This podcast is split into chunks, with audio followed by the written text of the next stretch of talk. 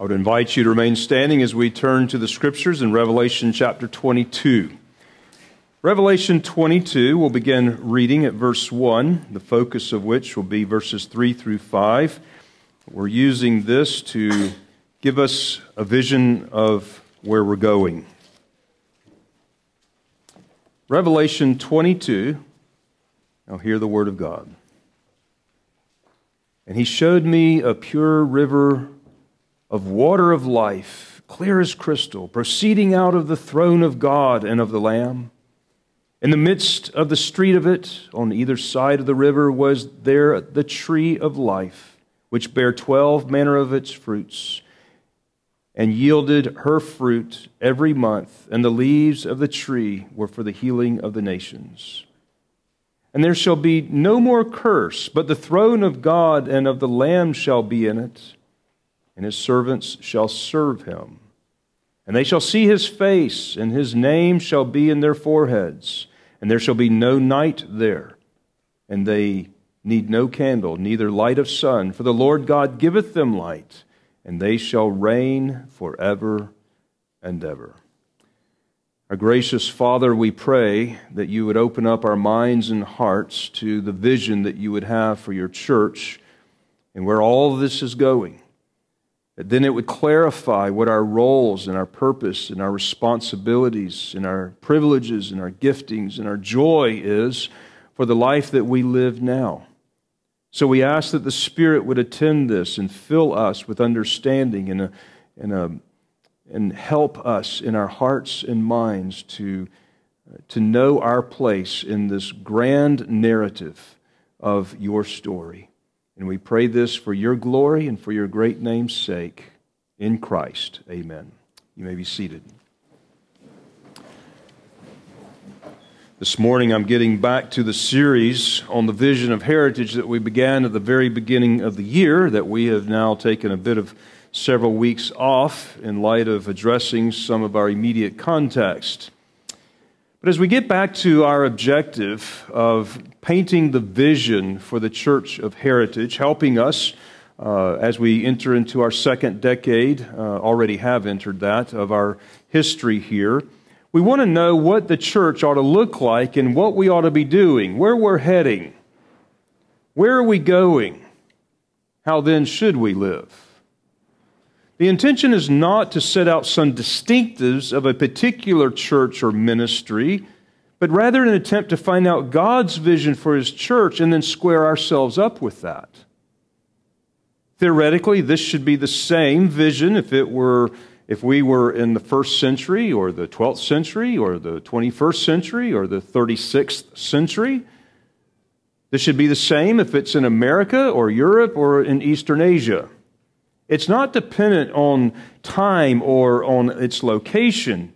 We do not want to be a niche church with a, a niche mission with particular distinctives except the biblical ones that God has revealed in His Word. We don't want to give a certain emphasis on one important aspect at the expense of other essentials. And this is sometimes very difficult to maintain in its proper balance, but that should be our vision. We began this series in addressing the individual sphere with the gospel itself. And what I hope to do next is to help us to understand a very big picture. And in that picture, hopefully, we can better understand what your personal role is, how you need to be living your life, and where all of this is going with purpose. Many Christians simply don't know what their purpose in life is, or what they should be doing, or how they should live. So many a life live a life with kind of this sacred and secular dichotomy. They come to church on the Lord's Day, they do their sacred thing, and then they go out Monday through Saturday to do their, their secular thing. And these two really don't overlap or have much to do with each other.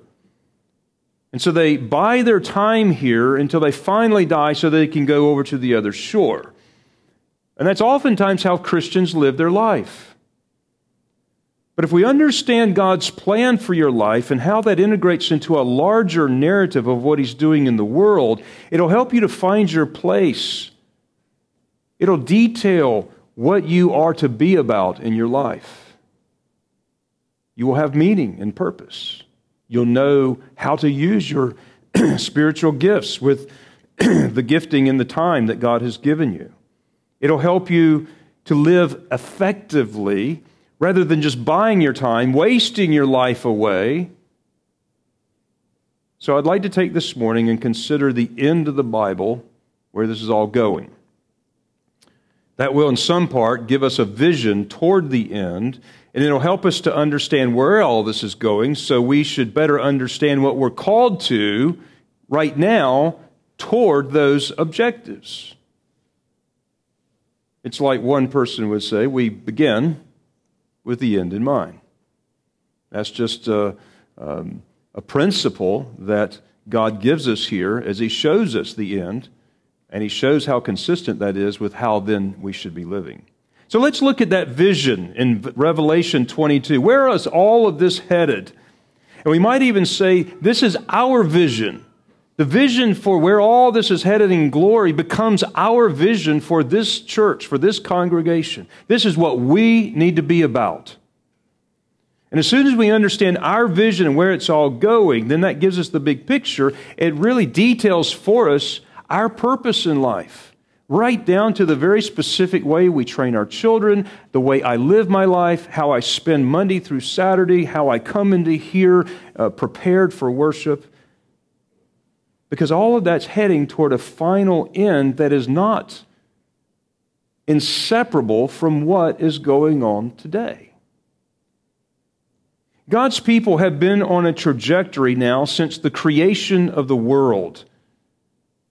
And from this text this morning, we see twin vocations that we'll find throughout all of Scripture, twin vocations for God's people. And those twin vocations are not inseparable, but they go together in a cohesive whole, and they are one, worshiping, and number two, reigning.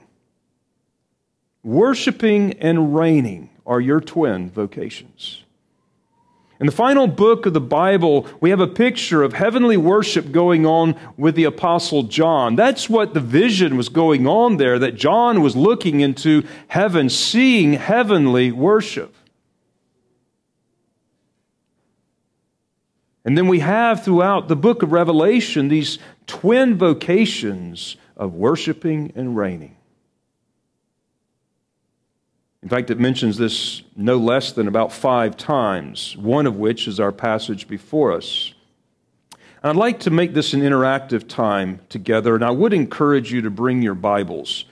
I do know that the Bible was written to be heard, but we live in such an advanced place in the economy of God's administration. Not only do we have it heard, but now we can see it, and we can both hear it, and we can study it, and we can read it right here all together. So we have all of our senses involved. So if you bring your Bibles and we can go through this together, I think it will actually help us to gel in what we're seeing here. Let's go back for just a moment to Revelation chapter 1 as we see at the beginning of this vision of heavenly worship.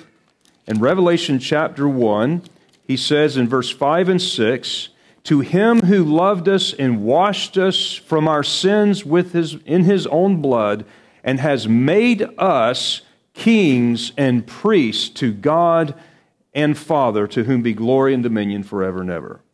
He has made us kings and priests. In Revelation 5, chapter 5, verse 9, again we see this theme. And they sang a new song. There's worship. You are worthy to take the scroll and to open its seals, for you were slain and have redeemed us to God by the blood out of every tribe and tongue and people and nation, and have made us kings and priests to our God, and we shall reign on the earth. And then Revelation 20 Verse 6 says, But they shall be priests of God and of Christ, and shall reign with him a thousand years.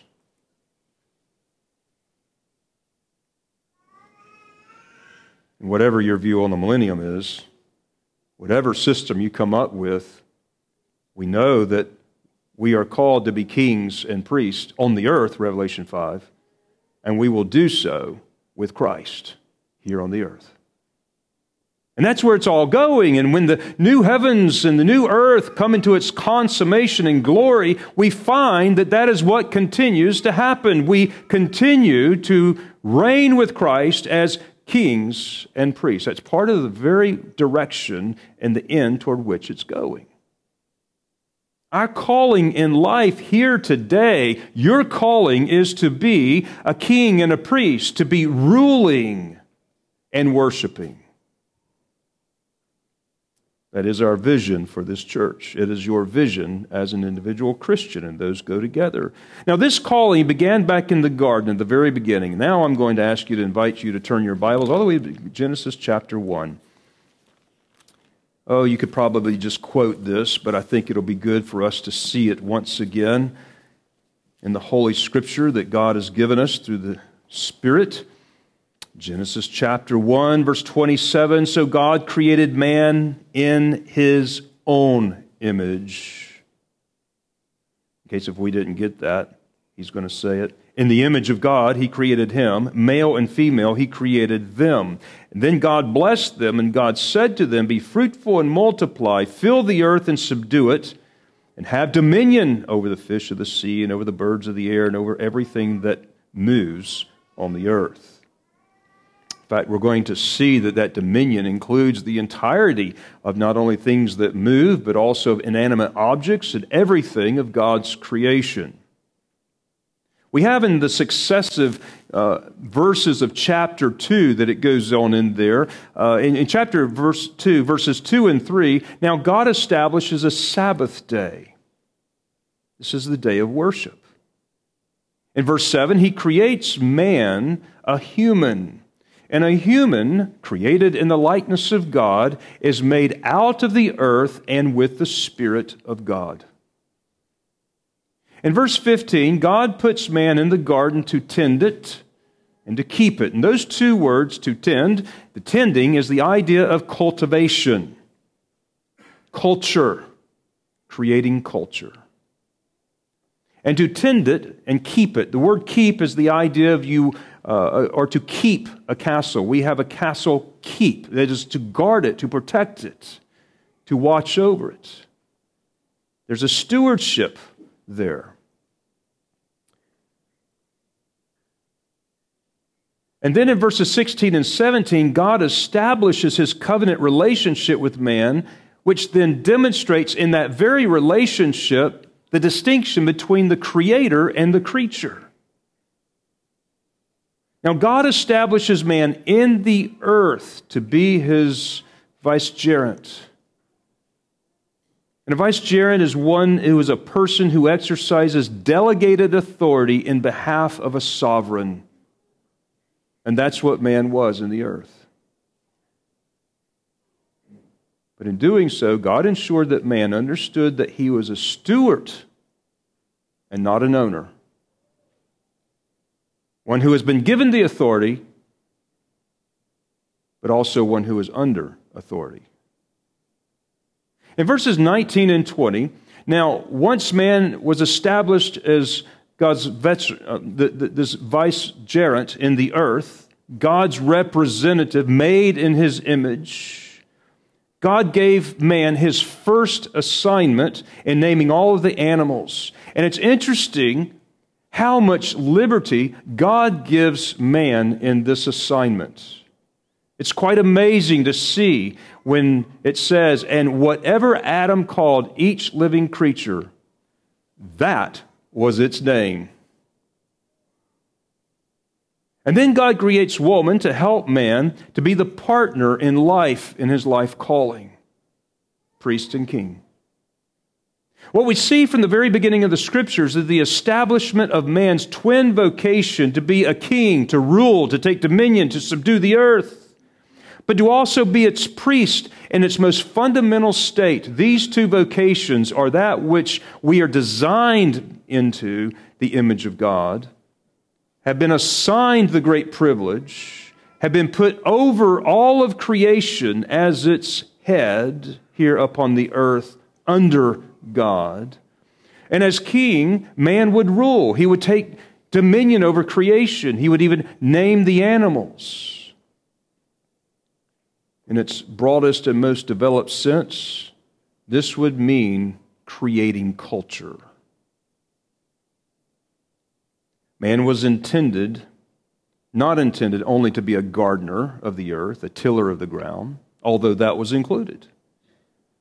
But the cultivation would include every aspect of life which involves the materials found in the earth, including building cities and making music and creating art and theater and, and film and technology and horticulture and biology and astronomy, engineering. And this was all part of man's design after his creator. He was called to be God's vicegerent in the likeness of God on the earth. And when God created man, he made man in his own image. That in itself gifted man with the many abilities and the faculties of which the rest of creation did not have.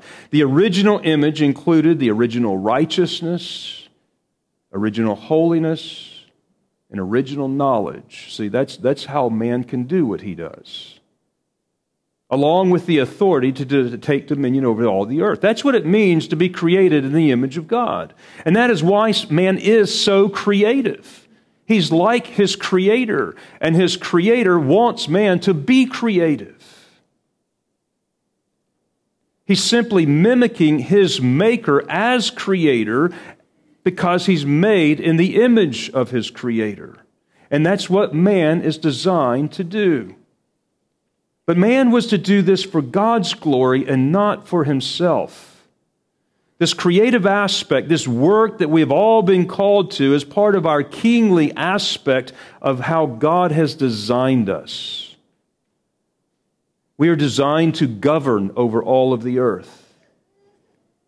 The end of this was to be God's glory. And that, isn't that what the scripture says? And as the water covers the sea, so the glory of God would cover the entirety of this world.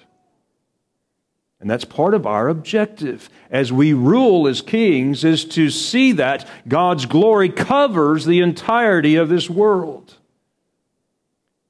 Well, that brings me to the second aspect of man's calling, and that's worship. God established the seventh day, the Sabbath day, is the day of rest in the context of this creation work. The rest is the rest that God Himself enjoys. That's an important theology for us to understand. We see in Psalm 95, it's the great call of worship. Oh, come and worship the Lord. And, and then it says, But do not harden your hearts as in the day of provocation, and know that they will not enter into my rest. Worship and rest go together.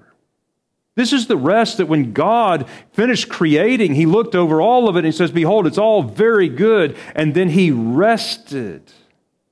And that rest means a satisfaction with what he has done. You ever made a project and at the very end of it you stand back and you look and you can just rest satisfied with that project's completion? That is God's creative rest of which we are invited to enter and enjoy, and that's worship. It's what we're doing right now. We're enjoying his creative work, his redemptive work, his new heavens and new earth work. We come to give him grateful praise. Well, that rest is the sphere in which God himself enjoys himself in the light of what he has done. And yet we're called in to that great sphere and to join God in enjoying him in the work that he has done. This is worship. And we express that enjoyment through singing and grateful praise and prayer, fellowshipping with God. And that rest is not an inactive state where we merely put our feet up on the couch and we nap all day long. It is a day of worship and a worship is an activity of a priestly design.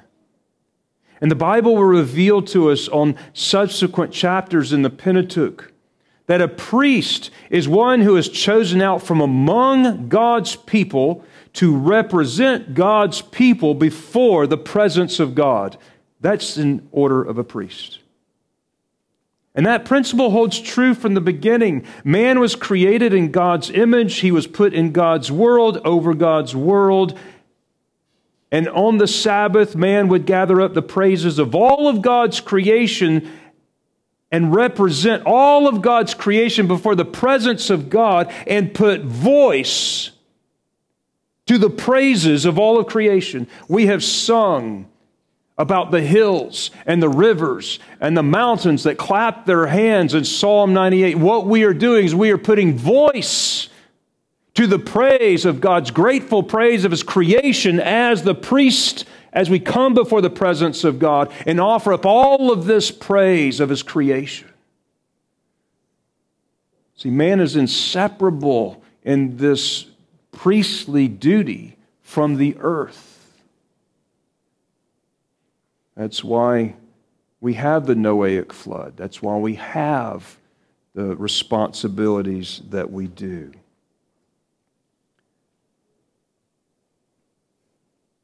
So when God says on the fourth day, and He created the sun and the moon and the stars, and He said, It's good.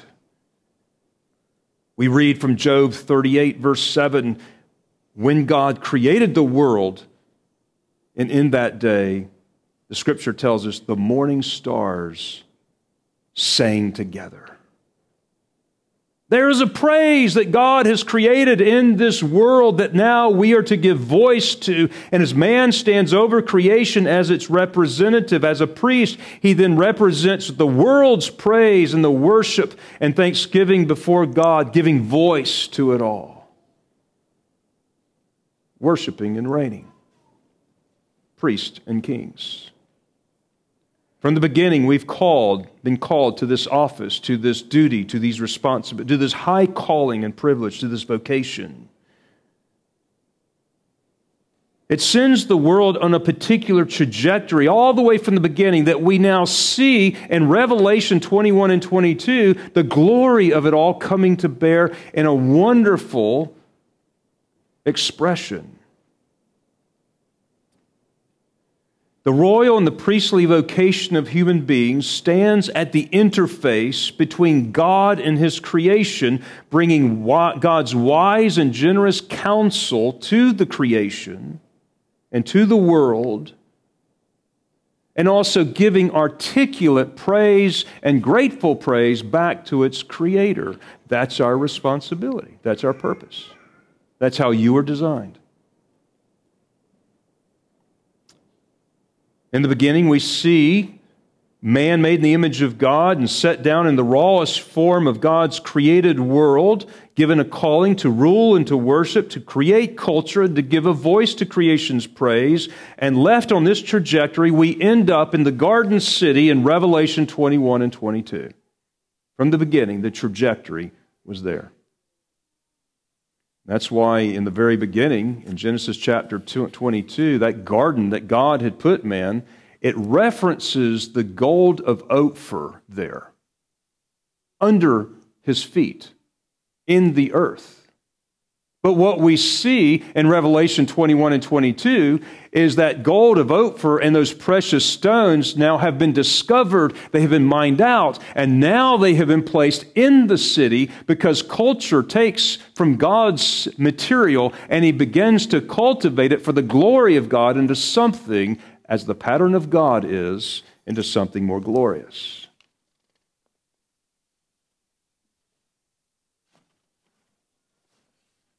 Well, something tragic happened that seemed to jeopardize the whole plan and trajectory. And that was when man rebelled against God and sinned against him, overstepping his bounds. He was dissatisfied with being merely the vicegerent, but he overstepped his God given authority and he wanted to be like God. In fact, it was in that very act when God cursed man, woman, and the serpent, God then drove man out of the garden, and heaven and earth were separated. Before, man walked in the garden in the cool of the day with God, but not anymore. This had to be restored. And we find in Revelation 21 and 22 that heaven does come back down and meets with earth here, and it is restored, but it all began here and it's going to end here. We find that the image of God in man is not completely erased or destroyed, but it is severely marred, it is distorted. And now, what man does is he still has a lot of these abilities and faculties that he has because this image of God still remains. But it's all distorted. But what he does is he now takes his great ability by virtue of this image and he begins creating and worshiping in a way that is abominable.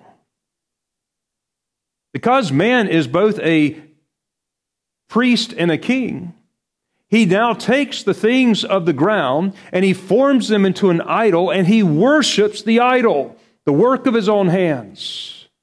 That's where idolatry comes from. It comes from the very image of God in us, completely skewed away from God and turned against God to replace God with idolatry.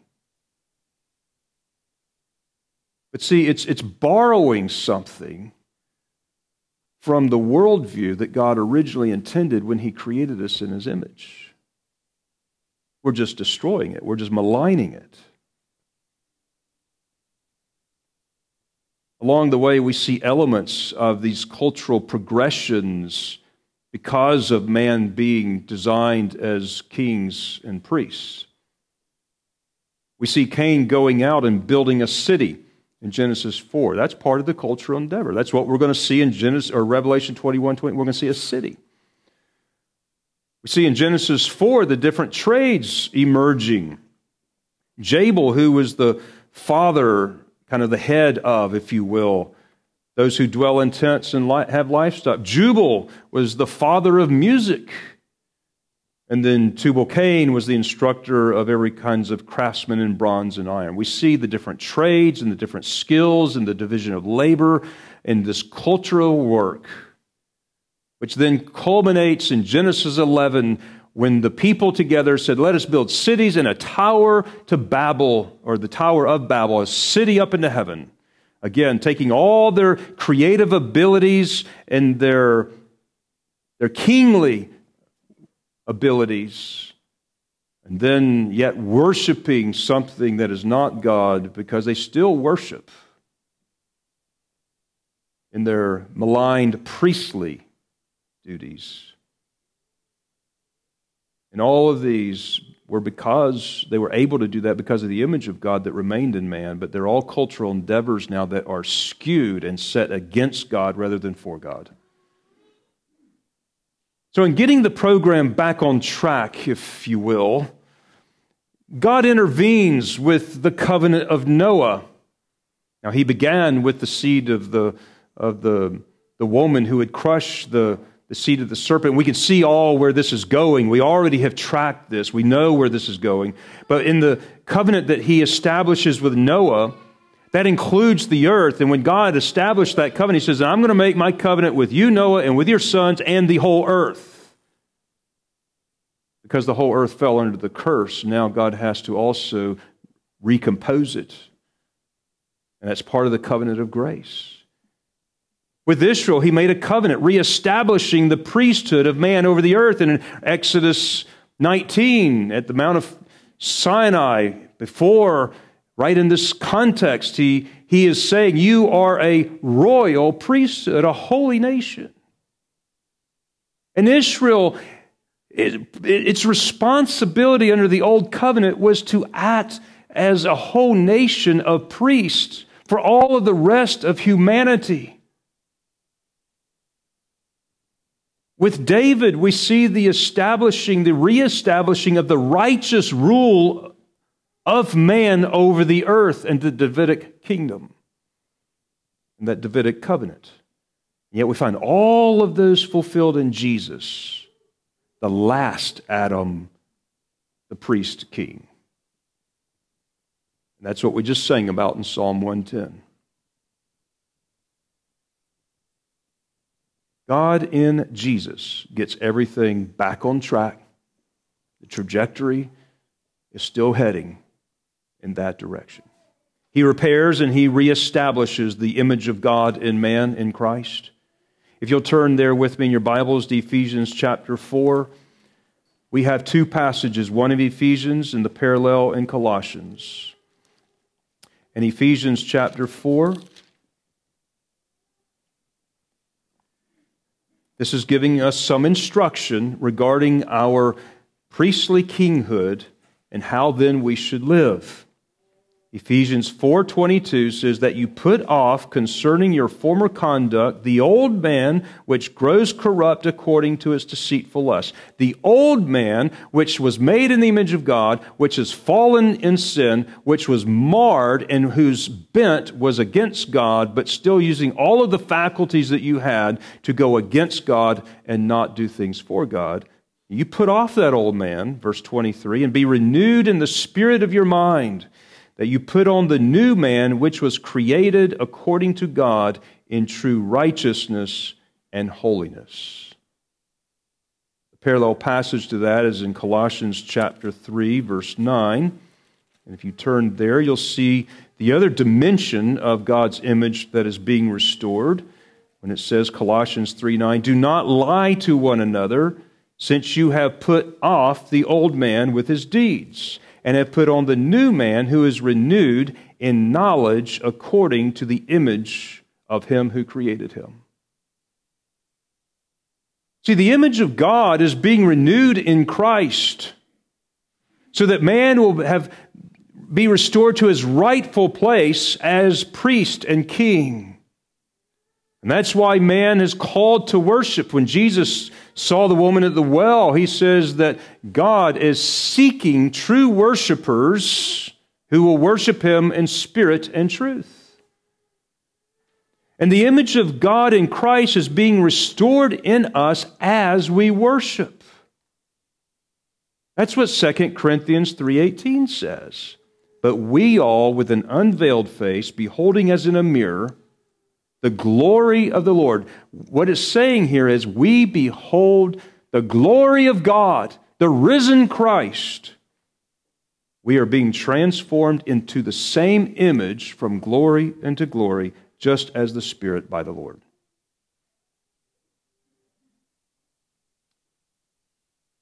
Now, in order to properly rule here as God's vicegerent, we must gather to worship.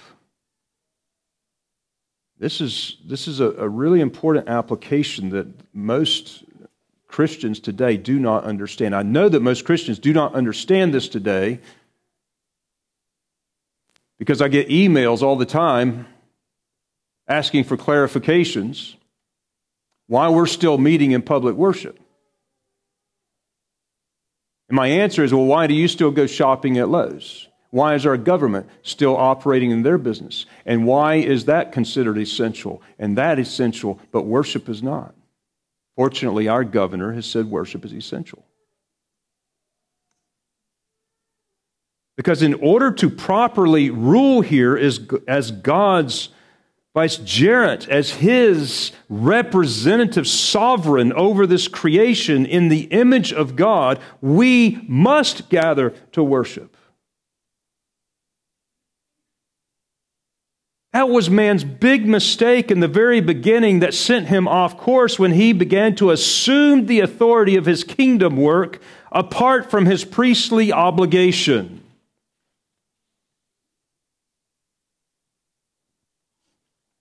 For the sake of time, I won't connect those dots, but perhaps maybe I'll challenge you to do so. God does not want you to misunderstand your calling. Back in Ephesians 1, if you would just flip back a few pages there.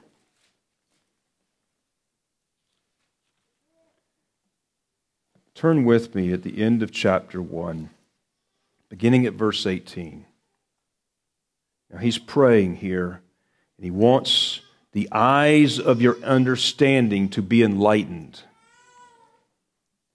Ephesians 1:18 that the eyes of your understanding being enlightened that you may know what is the hope of his calling what are the riches of the glory of his inheritance in the saints?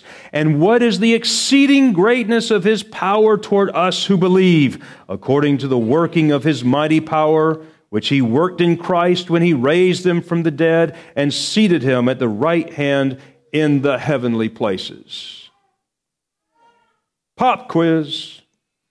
Where is Christ now?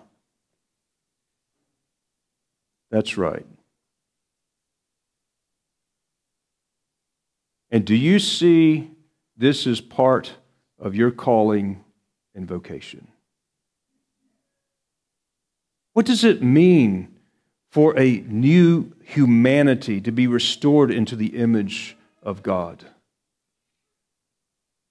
See, it says at the end of chapter 1 there and he has put all things under his feet, and he gave him to be head over all things to the church, which is his body, the fullness of him who fills all in all. The church is the physical manifestation of Christ. Christ is the head, we are the body. He has gone and sit at the right hand of God the Father, and we are here upon the earth to continue the work of the king and priestly work he's given us to do.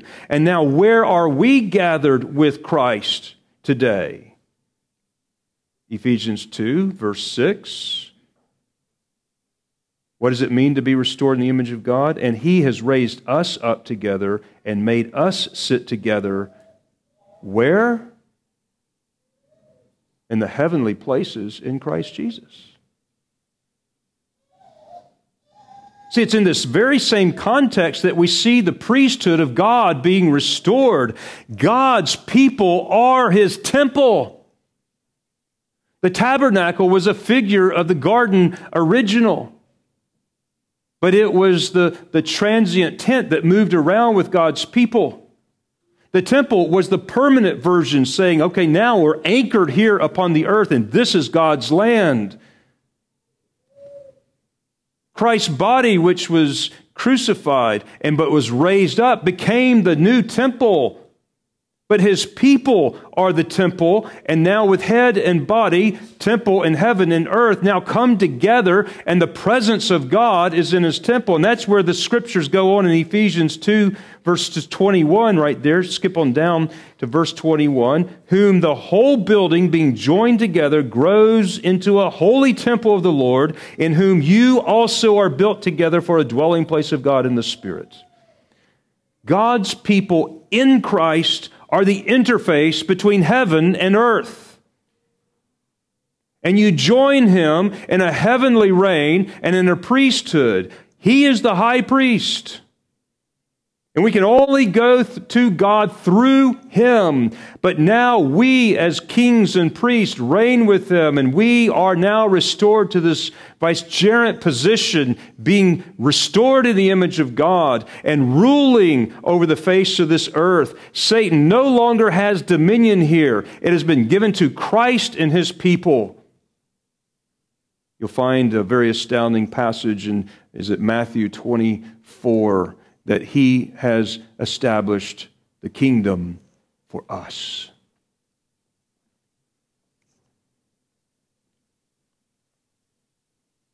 We're this interface, God's people, the temple, where the Spirit of God dwells here upon the earth, with Christ as our head in the heavenlies, where we now have this heaven and earth space where we worship God and we go out from here taking His wise and generous counsel to the world. And we bring it back in next week and we bring and vocalize the praises of creation. This is our role and our responsibility. This is not a sacred and secular vocation. This is a comprehensive purpose and design that we all live out, and we live it out collectively together. Now, if we go back to Revelation 21, we'll bring this to a close for this morning, anyway. In Revelation 21, this is the passage where Verse 1 I saw the new heavens and the new earth, for the first heaven and the first had passed away, and there was no more sea. By the way, let me just mention this as a, as a, as a tangent, but an important point. When Peter talks about the world will be destroyed uh, through fire, he does not mean that this world is going to be completely uh, eradicated and a completely new creation comes in. No, that, that, that would deny really the whole doctrine of the resurrection and from which the earth now groans, waiting for its complete redemption. The fire there is the fire of God's judgment, which burns up all of the rubbish and brings forth the purity. It's like Job would say, and when I am tried, I will come forth as gold. And he's using the refining fire illustration, Job is, when he's saying that as, a, as gold with all these impurities put into the trying fires of God, it now skims up to the top, the impurities. He skims it off, and now what's left is the pure gold. And God's holiness, as it then shines upon the earth, now with that holiness, was just the burning fire of God that we see in, uh, in Isaiah 6, which is that judgment of God's people and all of the world then brings purity to God's people, which then we relish and bask in this holy glory, but then which then purges it from all of the impurities of that's affected the world. That's what it means for the world to come through the fire and all of the old things have passed away. Behold, new things, all the things have become new. And then John says in verse 20 or 21 2, Then I saw the holy city, the New Jerusalem, coming down from heaven, prepared by God as a bride adorned for her husband. Here, here is the bride of Christ. Here's the church. Here's the holy city. Here's the New Jerusalem, the heavenly Jerusalem. Here it's finally now, and it's come down and it's coming to the glorified earth. And what we see there is we see two main things. We see, number one, God puts everything right. He rights all of the wrongs. That's what we mean by God's judgment. That's why, for God's people, judgment, God's judgment is a longing. That's why the psalmist would pray. That's why Psalm 98 is filled with praise when he comes to judge the world in righteousness. Because God's judgment is making everything right, and he's righting all of the wrongs, and that's what it means. That's what he says in verse 4 when God will wipe away every tear from their eyes, there shall no, be more, no more death, nor sorrow, no crying. There shall be no more pain, for the former things have passed away. That is the yielding of God's judgment. It includes also everything that destroys and defaces the, the earth in verse 8. But the cowardly and the unbelieving, abominable murderers, sexually immoral, sorcerers, idolaters, and all liars shall have their part in the lake which burns with fire and brimstone, which is the second death. That's God's judgment, making everything right, executing, executing righteousness. So we see, first of all, that we see that God puts everything right. That's his justice, his judgment, that is, his judgment.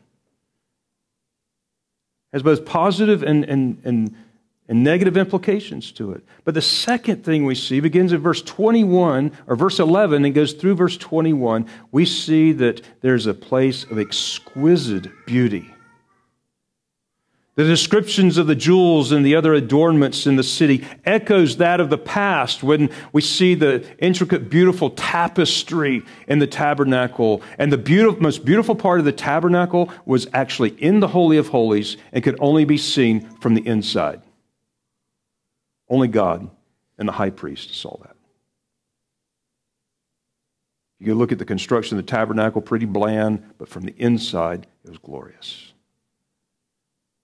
You know, when the construction of Solomon's temple, they had these two big pillars that go up. Absolutely no structural purpose in that whatsoever.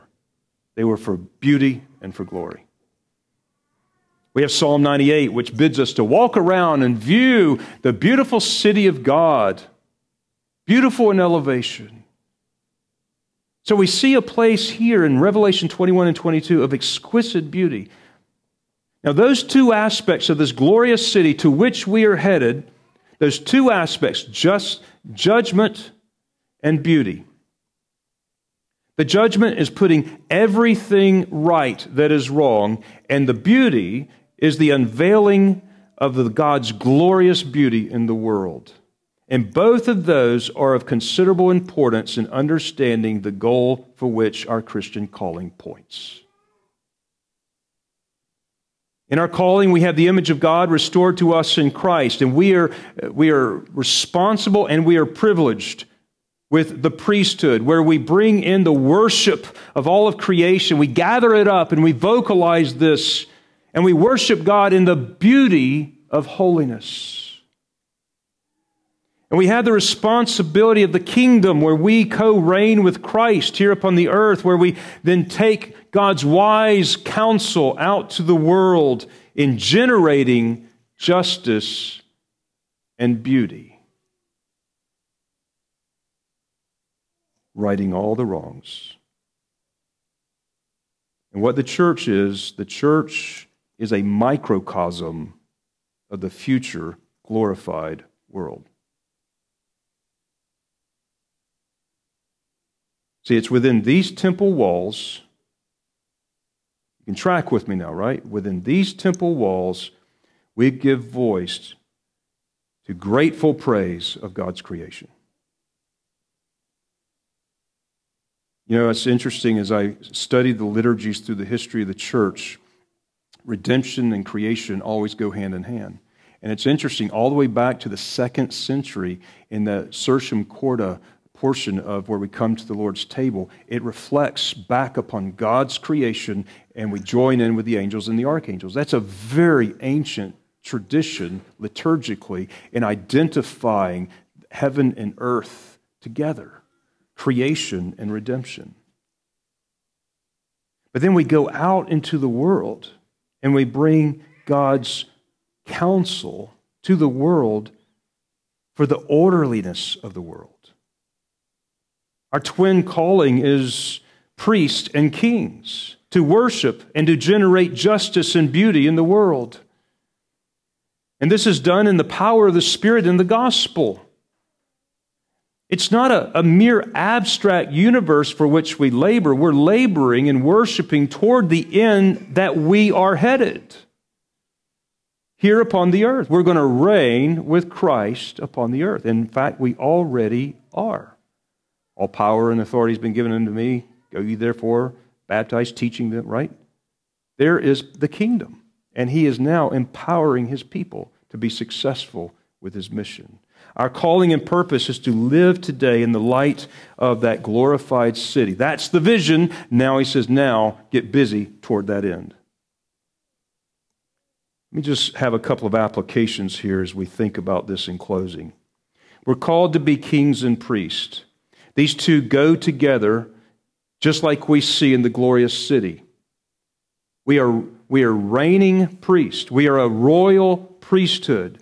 These are not to be separated into sacred and secular roles. We don't worship the Lord on the Lord's day and go into the world to rule in a disjointed and disconnected way from our worship. Neither do we see a church on a parallel track with a civil government now working together toward the glorious end. That is not what Scripture reveals. The church itself, with Christ as their head, is the glorious kingdom and the glorious city upon the earth to, into which kings will bring their glory, Revelation 22 says. We are called to be kings and to reign with Christ. And that rule as kings includes two things. Number one, it includes generating justice and beauty. You've heard me say before, you need to live redemptively in life. And I use an illustration. That means when you're going down the road and you see trash on the, on the sidewalk, simply picking that piece of trash up and throwing it in the garbage can is living redemptively. That's just a small but important thing as you think about beautifying the world around you. That is redemptive living. Everywhere Jesus went, he left it always better. Now, when we think about our activity of ruling and generating justice. Justice is putting everything right that is wrong. That happens with the gospel. That's why we're to take the gospel to the four corners of the world. Remember, we are uh, just representatives, ambassadors of Christ. We are not the owner, we're not the sovereign. We point people to Christ, we teach them to obey his commands, and we live for justice. And to live for justice means that must first begin in our lives with the gospel. We are to defend the helpless and to care for the widows and to care for the fatherless. We are to pursue holiness and peace with all people in our personal lives. And developing a character in our personal lives takes hard work.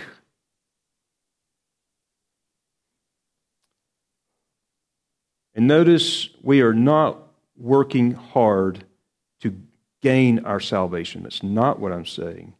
But rather, we work hard at our calling to which we have been saved by grace alone.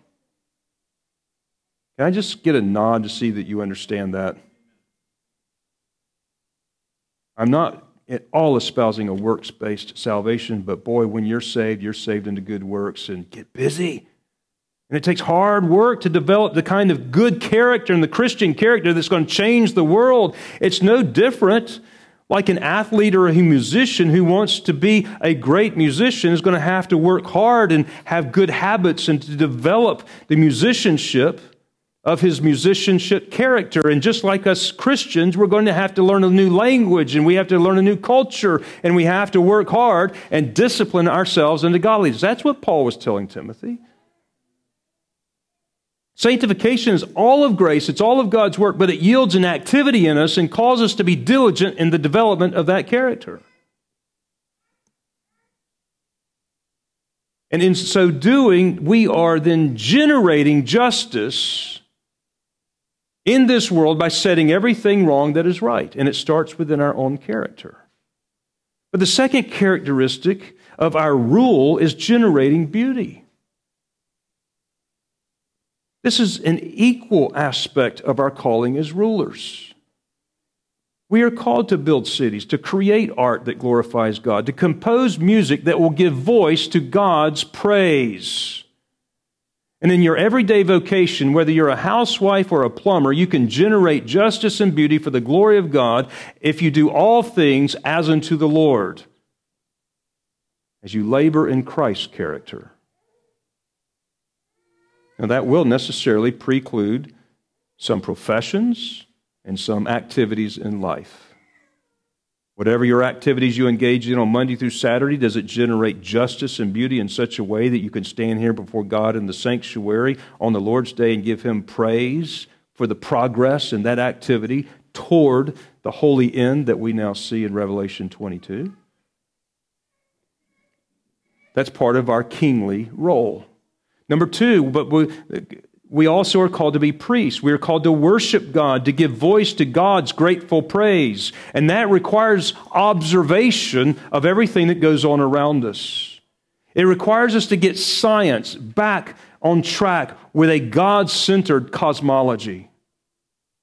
It requires us in whatever we do, whether therefore we eat or drink, to do all to the glory of God. So as we gather here as God's people, as priest at the intersection of heaven and earth, as a microcosm of the new heavens and the new earth, the interface between God and His creation, and we worship Him in Christ seated in the heavenlies. We have a vision here of what this church ought to be about. That's where His church is going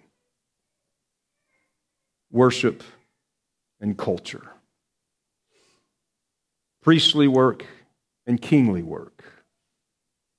Showing forth Christ in all that we do, acknowledging Him in all of our ways, generating justice and beauty, worshiping Him in grateful praise.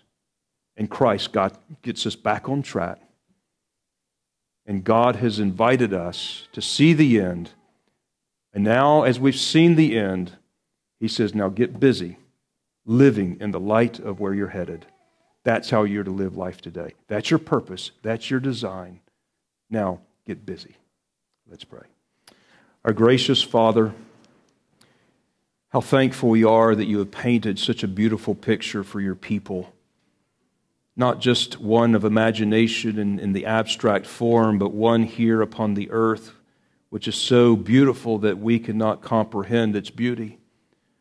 But Lord, as you have made us in your image and have restored us in Christ and are being restored, we pray that all of our faculties and energies and power would be used for your glory in the priestly and kingly work that you have assigned us and designed us to be from the beginning. How thankful we are that we can gather here this day to worship and to gather up the praise of God's creation.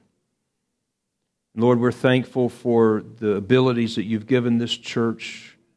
And we do ask that you would help each one of us to find our gifting and how we are to individually contribute to the whole.